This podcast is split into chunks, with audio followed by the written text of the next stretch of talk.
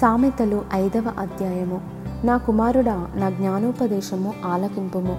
వివేకము గల నా బోధకు చెవియొగ్గుము. అప్పుడు నీవు బుద్ధి కలిగి నడుచుకొందువు. తెలివిని బట్టి నీ పెదవులు మాటలాడును. జారస్త్రీ పెదవుల నుండి తేనె కారును. దాని నోటి మాటలు నూనె కంటెను నిండిపైనవి దాని వలన కలుగు ఫలము ముస్ని పండంతా చేదు. అది రెండంచులు గల కత్తి అంతా పదును గలది. దాని నడతలు మరణమునకు దిగుటకు దారితీయును. దాని అడుగులు పాతాళమునకు చక్కగా చేరును. అది జీవమార్గమును ఏమాత్రమును విచారింపదు. దానికి తెలియకుండానే దాని పాదములు ఇటు అటు తిరుగును. కుమారులారా నా మాట ఆలకింపుడి. నేను చెప్పు ఉపదేశము నుండి తొలగకుడి. జారస్త్రీయుండు ఛాయకుపోక నీ మార్గము దానికి దూరముగా చేసుకొనుము.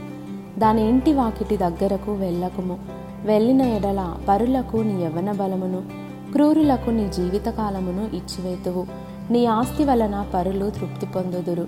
నీ కష్టార్జితము అన్యుల ఇల్లు చేరును. తుదకు నీ మాంసమును నీ శరీరమును క్షీణించినప్పుడు అయ్యో ఉపదేశము నేనెట్లు త్రోసివేసి తిని నా హృదయము గద్దింపు నెట్లు తృణీకరించెను. నా బోధకుల మాట నేను వినకపోతిని. నా ఉపదేశకులకు నేను చెవియొగ్గలేదు. నేను సమాజ సంఘముల మధ్య నుండినను.